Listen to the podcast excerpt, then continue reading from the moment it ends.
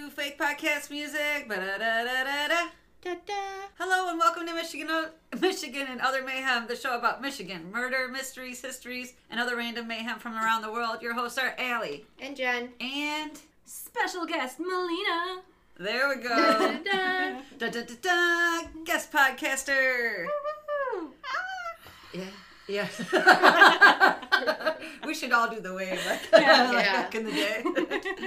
So, Jen, what you got today? I have a subject success.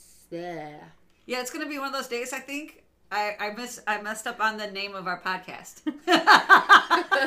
It's rainy. It's dreary. It snowed this morning. Yeah, it snowed. It's a dreary day. Yes. I have a subject suggested by Jake, one of our listeners, Jay-Z Knight. Now, isn't that like a cult leader, or did he have some just fantastical ideas? Well, it depends on how you look at it. Okay. I think it's cult. Okay. It took me 2 minutes to figure it out. Well, let me just quote you from yesterday when you said it's a cult. Yeah. Run. Yeah. Yeah, that was going to be my whole podcast. That was going to be your slogan. It's a cult. Run. She channels Ramtha. Okay. Yep. Jay-Z is a girl? Yep. I just assumed it was a boy for some reason. It's because you think Jay-Z the rapper. That's why. Yeah. No, it is not. Right. Yep. Okay. What about you, Melina? Today I have H.H. Holmes, which I'm sure many, many people have heard of H.H. Holmes. He's been featured in so many different, if not like books, movies, documentaries. I mean, there's a lot. So, but because there's so much, I'm going to try to do highlights because this truly could be like a three-part series. I felt the same way about Genghis Khan. Like, I could tell you about Genghis Khan, but we're going to be here for 6 or 7 days, so I'm just going to give you some highlights. Yeah. Yeah. And I'm going to do the disappearance of Bobby Dunbar. That's one that fascinated me when I was a kid, about this kid that gets lost, and then they find a kid, they think it's his, and everybody's questioning whether or not that kid was really, the kid that they found was really Bobby Dunbar. Mm. Did you know, what was it the other day? There was a child that was abducted. Oh. And then some guy came out and said, hey, I'm that kid. Yes. Come to find out he wasn't. Yes. Oh, the family, he even had a French accent, and this family was American. But I guess they said they were aware, even though he was years older. I think he was supposed to be like, this kid should be like 16 at this point, and this guy was like in his early 20s. Mm-hmm. The family said they just wanted to believe so bad that they were willing to set everything aside that made this not the right guy. Mm-hmm. Until the DNA came back and it said. I thought it was pretty shitty though. Yeah. So I come to the police. I say I'm this person. They immediately call the family and say that. I'd be testing, making sure. Like, that's how I heard about it, because the family was so upset and how could this person do this? And I'm thinking, why did the cops even tell them? Oh, because what if someone shows up and they're like, well, we didn't tell you, but someone showed up and they said they're kidding. You're like, what the fuck? You could at least told me. Yeah. No. But they tested the DNA. The police tested his DNA. Oh, really? Not the parents? No, not the parents. We paid for that? Wait, that actually pisses me off a little. We have, like, literally millions of untested rape kits. Get to that DNA first. Put that fucking kid in line. Yeah, right. And you're in line behind all the other rape kits, motherfucker. So that's your kid until we get to you. Exactly. We need to get a move on the backlog, folks. Okay, hold on, because you got to talk amongst yourselves. I don't have any coffee. Okay. Oh, my gosh. I don't know how you're surviving. Heart. You're fine. I don't know how one survives without coffee. Yeah. Oh, I've already had my cup today. Though I must say, after going from like a pot of coffee to like Keurigs, I don't drink as much coffee anymore. Really? Mostly because I'm lazy. Oh, and I don't want to kill the planet when I actually use the non-reusable ones. I constantly drink coffee all day. I don't drink coffee all day. All day. Monday through all night. Yeah. All the way to bed. Oh, really? Monday through Friday, I drink coffee in the morning, and then, Saturday, Sunday, I always try to convince my husband, or Friday and Saturday night after dinner, like we're doing something really dangerous. You want some coffee? Living like we're young, folks. Right. All right, anybody want to go first? Assholes. All right. I'll go first. I was preparing with a beverage. That's it. All right, I'll go first. So, in the summer of 1912, in Louisiana, the Dunbar family decided to escape the summer heat by camping near Swayze Lake. So Lessie, Swayze? Swayze, like Patrick. Hmm. Uh-huh.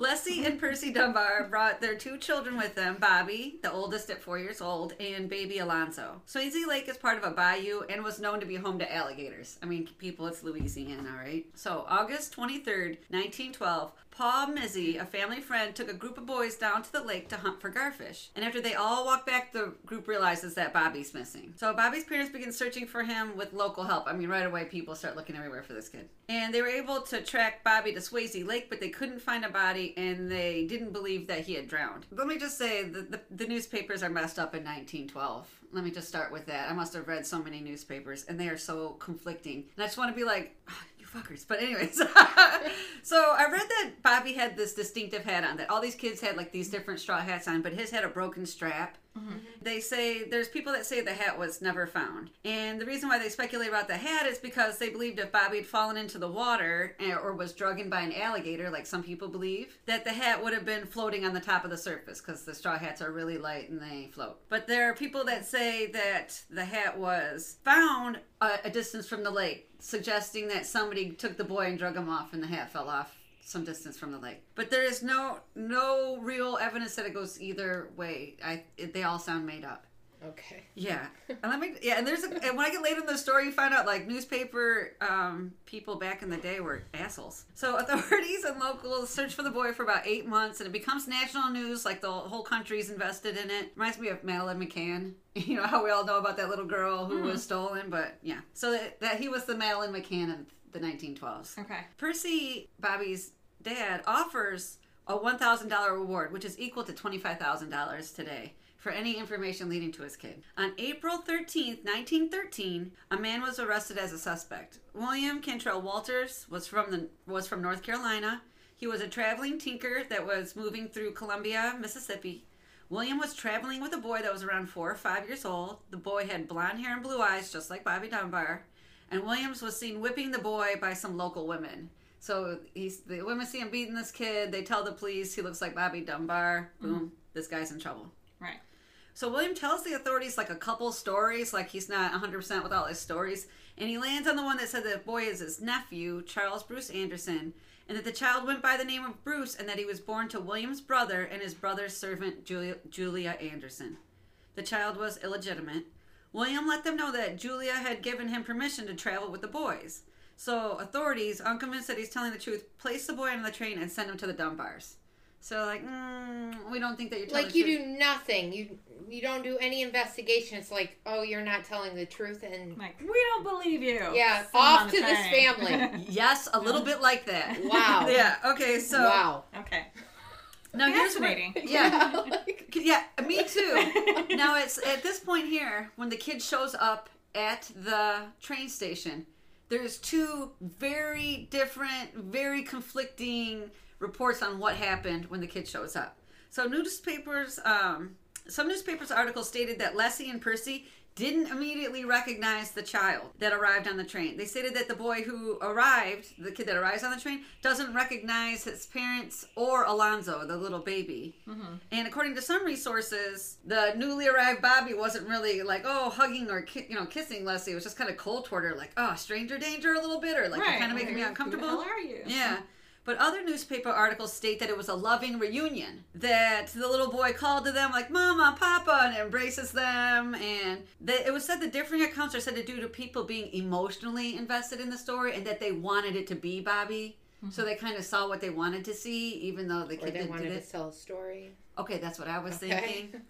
So nobody wants to read a story about a kid that they come back and they're like, "Oh, wrong kid." Yeah. Yeah, we're all emotionally invested in this kid. It's the wrong one. Yeah, right. Truly, Leslie wasn't sure that the boy was Bobby in the very beginning.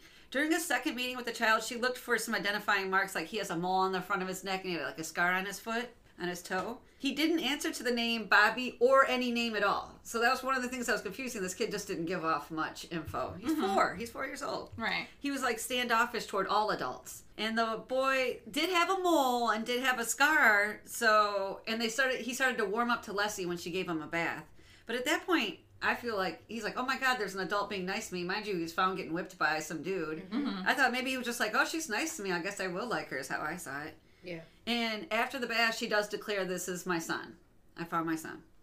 So it gets out that the Dunbar family found Bobby, and everybody is celebrating. There was a brass band that played when they arrived home. There was a parade in their honor. Big deal. So meanwhile, back in jail, William Walters is still like, wait, that's not Bobby Dunbar. That's my nephew. He's still saying he's innocent. And at the time, kidnapping was punishable by death in Louisiana. So this guy's about to die. And he's convicted of kidnapping by a jury of his peers. And soon after the conviction, Julia Anderson, the boy's mother, arrives in town. And Julia's information about Bruce matches William's testimony. But Julia said, but Julia's kind of pissed, and this is why William was hemming and hawing. She's like, I just gave my son to him because he said he was going to take him to his sister's house for a few days, and he's been gone for almost a year. You know, basically, he basically did kidnap him. He didn't kidnap Bobby Dunbar. He kidnapped my son. His name is Charles Bruce Anderson, but everybody calls the boy Bruce. Like, he kidnapped Bruce instead. Now now William's case is starting to look shaky against him. People are like, he can't have kidnapped Bobby Dunbar if the lady's saying it's their kid. Mm-hmm.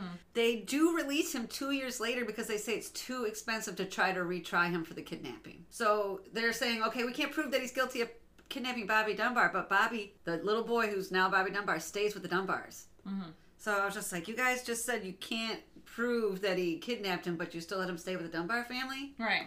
Yes. When shown 5 little boys, Julia, like the Dunbars, couldn't immediately pick out which one was her kid. Like, it took her a second.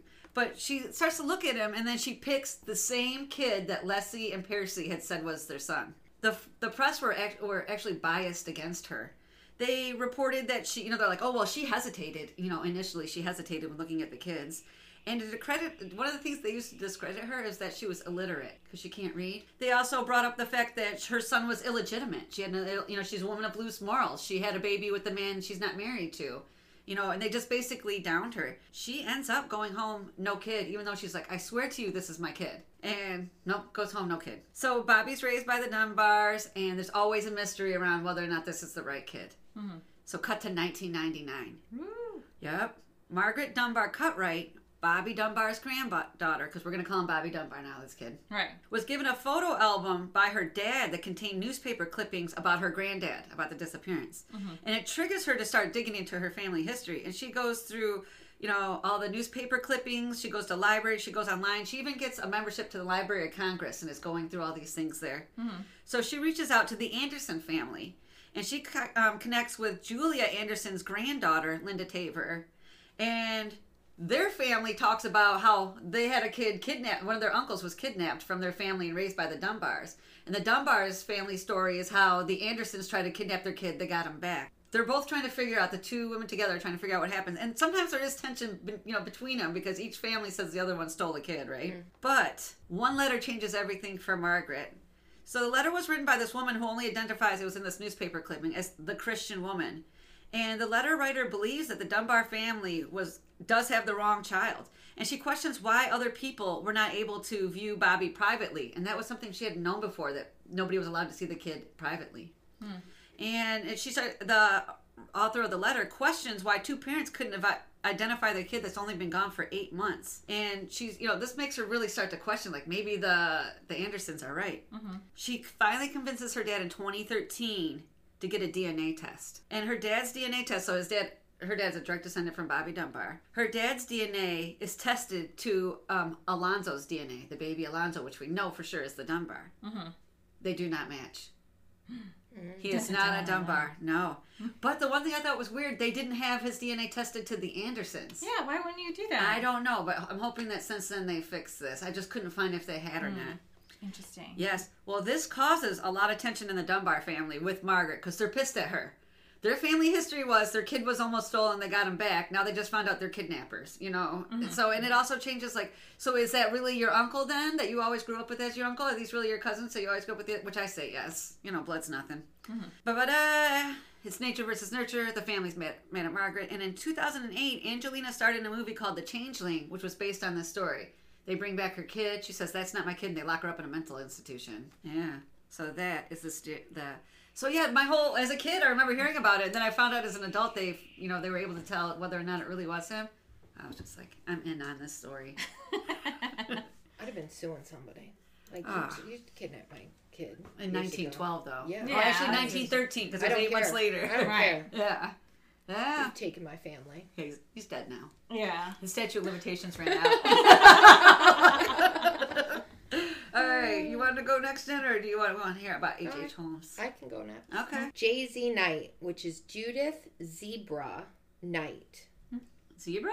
Yeah. I've never heard that as a name before. For I looked it up a couple different places. It is Zebra. I was like, that doesn't sound real, but... It is. Okay. She is known as a New Age teacher and author. She worked in the cable industry in Washington State, and one day she went to a psychic. Okay. And that psychic told her that in the future, the enlightened one would appear to her. Okay. Let me guess, like always, she's going to be a prophet? Yeah, they're all prophets. They're all prophets and preachers. Nobody says, I was here to be a lowly level one person. In 1977, Jay-Z was in her kitchen, and come to find out, Ramtha appeared. Ramtha. Oh. Yeah. Ramtha was a human who lived on the ancient continent of Lemuria? Okay. Lemuria. Lemuria. Wait a minute, haven't we read about Lemuria before? Wasn't that part of the Richard Sharpshaver story? Shit, I knew that was familiar. And that's when Jake commented. When he listened to that, he said, look at this. Similar. So 35, and he lived 35,000 years ago. Of course. Ramtha conquered 2/3 of the known world. During his life, he learned how to leave his body, be channeled by. Oh, astral projection? Okay. Like that astral projection? I don't know what that is. Like, can he actually... So, astral projection, like, he can take his, like, the essence of his soul, I guess, and project it in a different... Into somebody else. No, just a different place. Yeah. Yeah, that's what my understanding was. But I don't know. But he can go into somebody? So possession. He's the next level then from astral projection. He's like astral projection and Supreme Rex X. Yeah. People channel him. Okay. And then he speaks through those people. Okay. So it's like an actual possession of people. Yeah. Okay. I'm in. Okay. Keep going. At this point, I was like, you got to be kidding me. Jay-Z claims to channel Ramtha, and it speaks through her. Jay-Z appeared on television shows in the 80s, wrote a book, A State of Mind, and created Ramtha School of Enlightenment, which she is the president of. And you have to, in the continuing conversations, I have pulled every single TV show that she was on in the 80s that I could find, because it is so ridiculous. It's so painful. Like, wait, these the 80s clothing or what she's talking Donahue. About? Donahue. Yo, that was bad too. That was bad too. The hair was special. She's on Donahue and she starts to channel him, and I'm just sitting there like, all these people are oohing and on. I'm like, you've got to be kidding me. Seriously? She's like, and then like stretches, and then all of a sudden this, crazy guy voice comes on, and that just remembers her like Ramada. He doesn't know what television is and all kinds of stuff. Wait, if he's been projecting, then he's projected into somebody who knows what TV is. Okay? Or who's been in front of a TV. Right. If he's projecting himself into a U.S. citizen. Because we have like a TV in every room in this country. It's true. Yes. So I felt like she took it to the next level when she actually had that channeling copyrighted. So... Wait, so channeling Ramtha? She is the sole channeler of Ramtha. Soul, like no one else can do it. No one else can do it. She actually sued a lady who channeled him. Said she channeled him, and the courts gave her $800. Well, let's not play around and channel Ramtha. Like the courts. So how did she prove that someone? Oh my God, I don't even say the legality. I don't think I can. Okay. But the courts believed that she was the sole person that could do that. Okay. And then that lady had to pay her $800. Okay. It was so great. So again, she sued people that said that they can channel, and people have distributed information on Ramtha. She sues them too. Because she should be the only one. What you need to do is challenge Ramtha's brother, Babatha. And just get right around that. So... The School of Enlightenment is, of course, surrounded by controversy. You don't say. Shocker. Yeah. The school is located in Yelm, Washington, on Jay-Z's 80-acre estate. She's got like this. So I guess Ramtha knows how to bring money in. Hello. Oh yeah. In 2007, her profits from the school, her books, was approximately $2.5 million. I need to fake channel things. And her teachings have expanded over, she's in 20 countries. The teachings at the school are focused around Jay-Z's channeling of Ramtha. During the students' lessons, there is the use of wine drinking, tobacco smoking, and rock and roll. Oh, awesome. I would go to any school like that. Yeah. Okay. And Jay-Z and her followers say the school is not religious, so it's not a religion. Okay. And it's not a cult. Yeah, I think if you have to say we're not a cult, it means you are a cult. Yeah, that's what I do. But they're not a religion either. Yeah. That's fine. So, what are they, a belief system? I did not say. Oh. Oh, they're just a school. They're a school. Okay. They're trying to enlighten people. Okay. So that they can channel people. But not Ramtha. She's not, yeah. Well, they can't not Ramtha, but I'm sure somebody else. His brother Bobtha. Martha. Yeah. The students are being taught, they are working towards becoming an enlightened one who will be able to alter their personal reality on command. Okay. The activities... I could stand for a little personality changer. Right. There's times that my personality changes are like, oh shit, Bad Alley got out.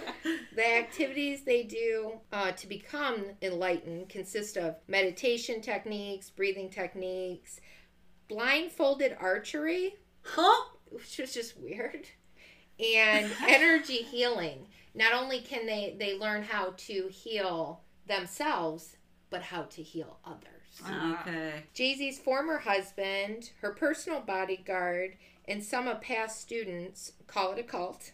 Yeah. Past students say the school practices brainwashing, mind control, intimidating, and fear techniques. Jay-Z has been called a spiritual predator. Oh, someone's calling out the big dogs.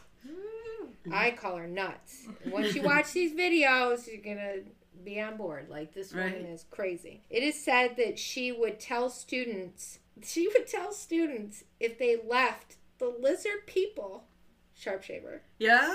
And an ancient figure, Jehovah, will come back to Earth by way of a spaceship. So I would leave just to test her. There is actually an online community for students who did leave. Oh. It provides them support to try to help them cope because they, often feel lost after. Well, yeah. Well, I think anytime you leave a cult, you feel lost because you were in one way of thinking and now everything is completely different. Yeah, it'll mess you up. Mm-hmm. Craziest controversy that I read about her, she's got a lot, was her most recent in 2011. When channeling Ramtha, she said, "Fuck God's chosen people. I think they have earned enough cash to have paid their way out of the goddamn gas chamber by now." What? She continues to say Mexican people breed like rabbits and are poison. Holy shit. She then says gay men used to be Catholic priests and organic farmers have bad hygiene. It's like, what? Wow. Those are all. So, is there a process that she's got to do in order to channel Ramtha? Yeah, she sits there and closes her eyes, and she does this. I do that before I nap. Technique. Oh, yeah. And then she does she take anything prior to these in deep breaths? Yeah, no, I'm sure she's on some type of drug. She moves her head around. Oh my God, I've seen that woman. And then she her whole body goes limp and her head goes down to her chest. And she comes up Ramtha. And then she it's like waking up and she's stretching her arms and okay, well Ramtha's a spirit, he doesn't need to stretch his body because he's not in one, but that's fine. I'm just saying. But it's so crazy. You have to. I'm going to put it in the continuing conversations. I mean, it was funny, but so painful. I was like, oh my God, people sat through this? Not good. All right, yes. Melina, bring it. Bring it with H.H. Holmes. Okay. Well, so it's really interesting that you talk about the newspaper back in the day. Yeah. Because I also will be talking a little bit about newspapers Back in the day. Okay. Back in the early 1900s? 1800s. 1800s. Late 1800s, like 1886 to 94, 95. Okay. Where to start, truthfully, with H.H. Holmes? Because he kills a lot. Well. Yeah. That's the thing. We're really not sure. So to go back on the whole, idea of newspapers not really being truthful is that they really, at least in Chicago, they sensationalized everything. So they are actually thinking that there's, he didn't have all of these murders, So they say that it was up to like 200 deaths that he could have potentially had. Yeah. But, when he finally got caught, he confessed to 27 murders. Okay. And then he said, it's like more to like 130. And then afterwards... That's actually a thing that serial killers do. They bump their number up. Yeah. Right. Yeah. And then, then they were saying like the newspapers will researchers just say it's over 200. But actually there was a book and that was created by... Devil in the White City? No. Okay. That has a lot of fiction in it. But yes. Okay. That's where this guy actually, Adam Seltzer... Seltzer, there's no T in it.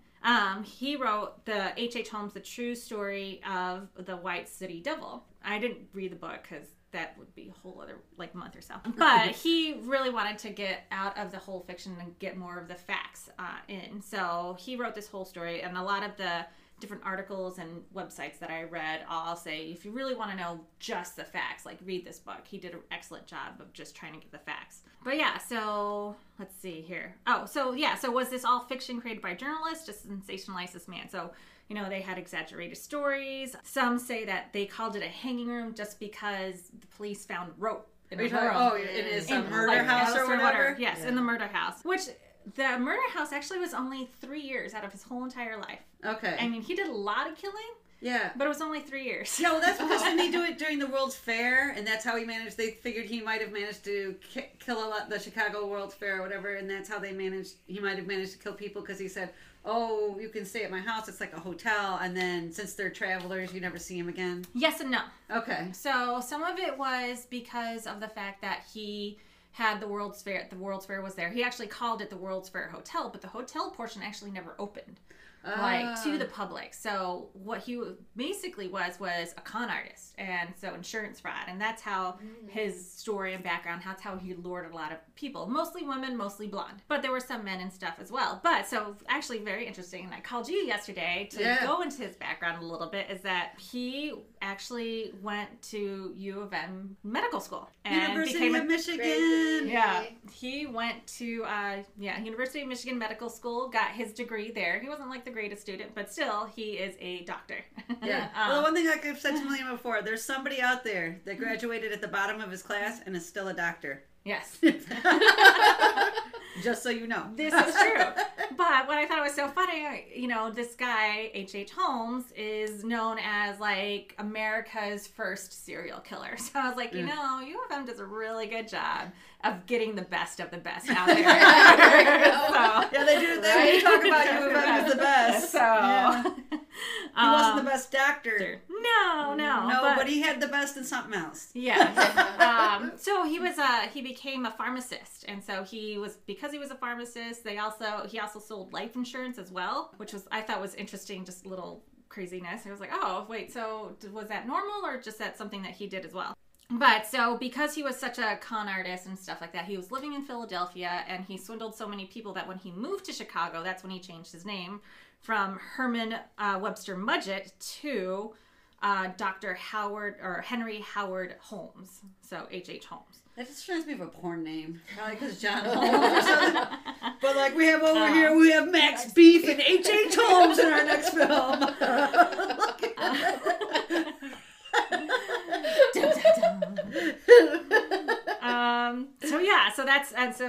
That's how he changed his name because he didn't want people finding him, as this con artist who's been swindling people out of their money. And so when he was in Chicago, he started working at this drugstore.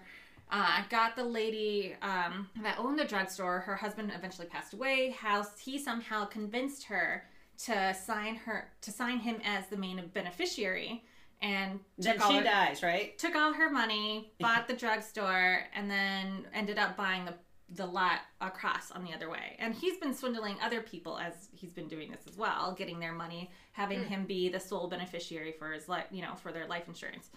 And then when he starts building the multi-story, it actually started as a two-building multi-story or mixed-use building. So the bottom was like retail and then a new pharmacy that was going to be ran by him. All of his employees had to have life insurance and name him as the main beneficiary. What? Red flag on the field. Red flag on the field. I'm sorry. And no one questioned that? No. And then it's like, what happened to Bob? Oh, he's not going to make it today. Everybody just starts dying. Right. Slowly but surely. Your boss keeps getting richer. It's weird. So weird. And then the second story was apartment buildings. And then by the time he decided to build the third story, he had investors. And that's when he had said that he's going to turn it into a hotel. Yeah. So a lot of the people who worked at the pharmacy were women, though, also, because they worked the jewelry counter. They worked the back of the counter. Mostly females were the ones at the counter stores, not men. Yeah. And so, that's how he was able to, have these women come in, and men as well. And then, eventually, some of them became romantic lovers that he would swindle, and so take them upstairs and murder them and everything like that. So, Wait a minute. He would take them upstairs and murder them? Well, yeah. He would take them upstairs to the murder house. Yeah. Yeah. Oh, so he's like, hey, girl. He's got apartments on the second floor. You want to Netflix and chill with me? And then she goes up to Netflix and chill with him, and he murders her?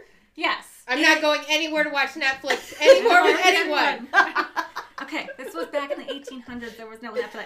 I know, but whatever boys did back in the day, like, hey, girl, want to watch me write with a quill? Or something. Okay, so this is where the murder house kind of comes into play a little bit, though. Okay. So, because what he did with some of the bodies is that he would strip them of all their flesh and muscles and sell the skeletons to local medical schools. And that because he was a doctor from University of Michigan, these local medical schools are like, I trust you. I don't know where you got this body or this skeleton, but we'll use it for our studies. Yeah. So, which is a little more pocket change for him. Yes, exactly. Yeah. So the murder castle itself. So it's in Chicago. It was built on 63rd and Wallace Street. Was Burke and Hare already a thing by the time he started doing that? Because Burke and Hare were the guys in England that were murdering people and selling their bodies to medical schools. Oh, for money. Yeah. I would totally say so. Okay, good. I'm like, he probably got his ideas from Burke and Hare. He's right down so serial kills, sell bodies. Yes. He's got a list of shit to do. The building took up an entire street block. Yeah, it was huge. It was massive. There were soundproof rooms, secret passages, disorienting maze like hallways and stairwells. Trap doors with above chutes that would lead directly to the basement. Yeah, those were they assumed they were body chutes, right? Yes, whether they were alive or after he finished, doing. Anyways, the incinerator and kiln, acid vats, quicklime pits, doors that locked from the outside, and then gas jets to asphyxiate his victims as well. Yeah, I thought one of his things was he would close them up in an airtight room. Turn on the gas jets and then just watch them smother or whatever. Yeah, so one of the articles I read said that because he had an office and he had a vault in his office, so he would lock people up in his vault. And since it's soundproof and there's no airtight, that was one of the ways of doing it as well. I just think not that any serial killing is good, but that's a pussy serial kill. Yeah. You just lock them in a room and wait for them to suffocate, you little sissy ass. I mean, other serial killers are out there working. Yeah. Working for it. Yeah, seriously. I mean, he had a hotel. So maybe he doesn't have time to always kill everyone, right? Well, maybe he had one thing going on in this room and had someone else going on in this room, and he's got bodies decomposing in the basement that he's got to strip the flesh and clean the skeleton. You're he has shit to do, just lock him in there. Yeah. Okay. I have more respect for his schedule. Okay. There you go. Yes. But so it's really funny that all of this, he's known for the murder house and stuff like that, but he actually doesn't get caught because of the murder house.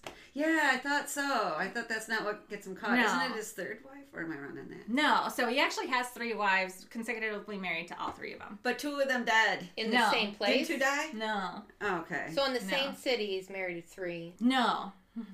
Different cities. One's in Philadelphia, one's in Denver, Colorado, and then one is with him in Chicago. Don't the other 2 wonder where he's at? No, they're divorced, don't they? One of them, they've divorced, but he never filed the paperwork, so they were actually officially still married. Okay. Clara, the one in Philadelphia, he would violently beat her. And they had a kid. Yeah. Yeah. And then the second one was actually Murda. Yeah, Murda, and she was swindled out of her money, but still married to him because she never, you know, she never divorced him at all. And then Georgina was the one who was the third loving wife, totally didn't know any about all of these murders and swindling and stuff like that. And he was the one that was eventually, he wanted to like run away with her into Canada, actually. Toronto, to be exact. Whoa, whoa, whoa. Yes. So he finally got caught in around November 17th of 1984. And he got caught because he met an associate. Wait, 1884? Oh, sorry, 1894. 1894. Okay, sorry, don't worry. My bad. Okay. Dyslexic. I've done it too. Don't worry. 1894. Okay. 1894. 100 years after I graduated from junior high. 100 years before. 100 years before. You graduated. Not after. Yes. Sorry. Yeah. Not too. Melina is so she looks so good, folks. I can't even tell you. I'm not a wrinkle on this head. Not a wrinkle on this crown. No, no, yeah. No. I found the eternal, you know, the fountain of youth. Yeah, right. It's serial murder. Yeah. Yes. I bathe in the blood of young women. Yeah. You and that Bathory chick. I know. You know I love my bubble bath. So he schemed with this associate named Ben Pitezel. Pitezel. I want to say it's Pitezel. I could totally be wrong. It's Pitezel. Okay. Anyways, he met up with this guy and he's like, let's defraud some insurance people. And we'll say that, you know, we'll get life insurance out on. He actually tried to do it on him first for $20,000. But then the insurance companies kind of figured him out and said, no, we're not going to give you your life insurance. So he's like, crap. So, and the attorney that was helping him was also going to, like, help out with this con and everything like that. And he was going to get a piece of the money as well.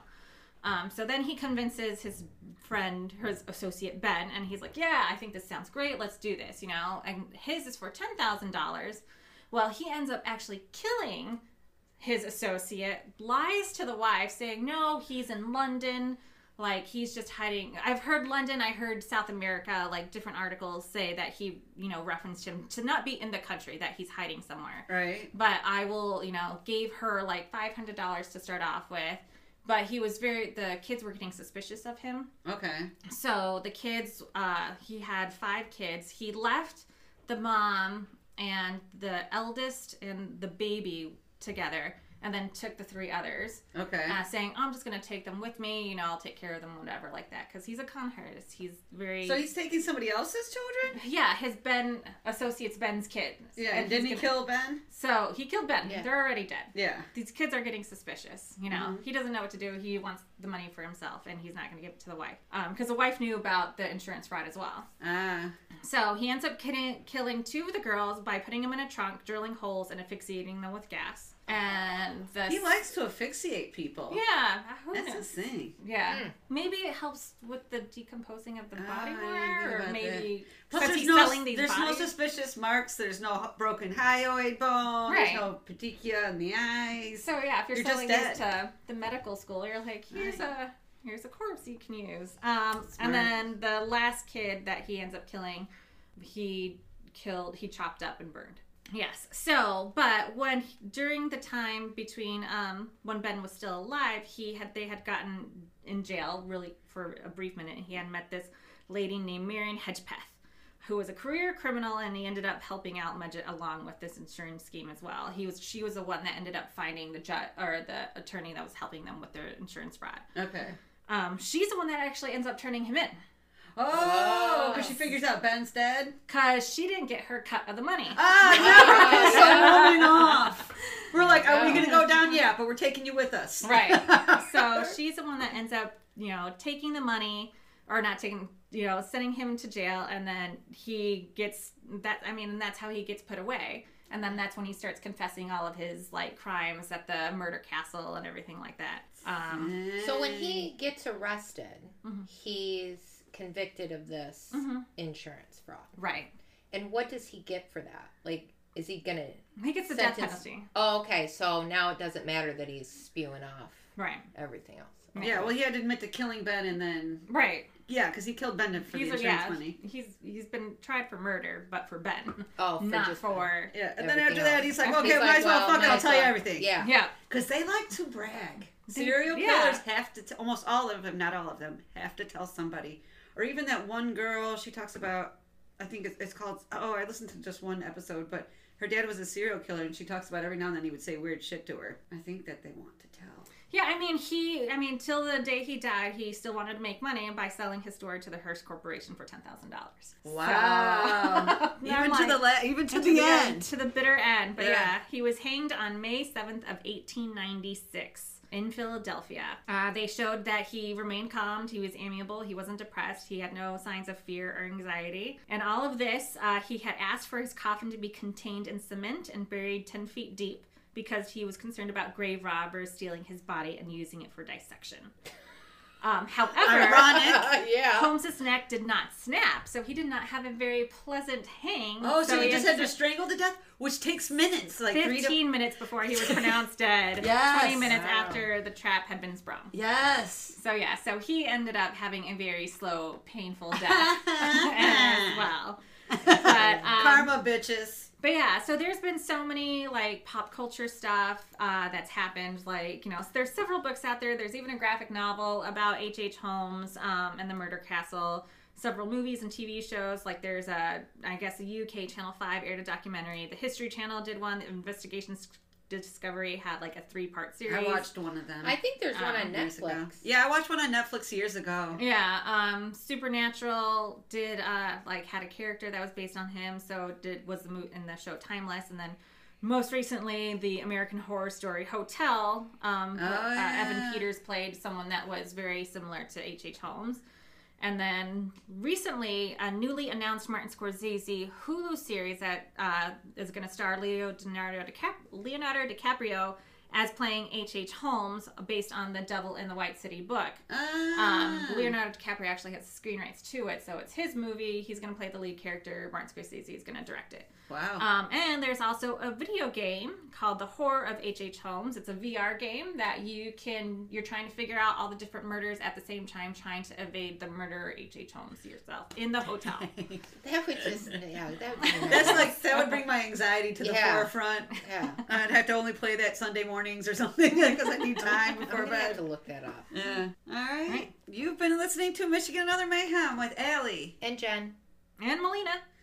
Connect with us at michigananothermayhem.com to join the conversation, listen to the podcast, access show notes, find site links, and correct us when necessary. Rate and subscribe to our podcast on iTunes, Google Play, Anchor, and YouTube. Bye-bye now.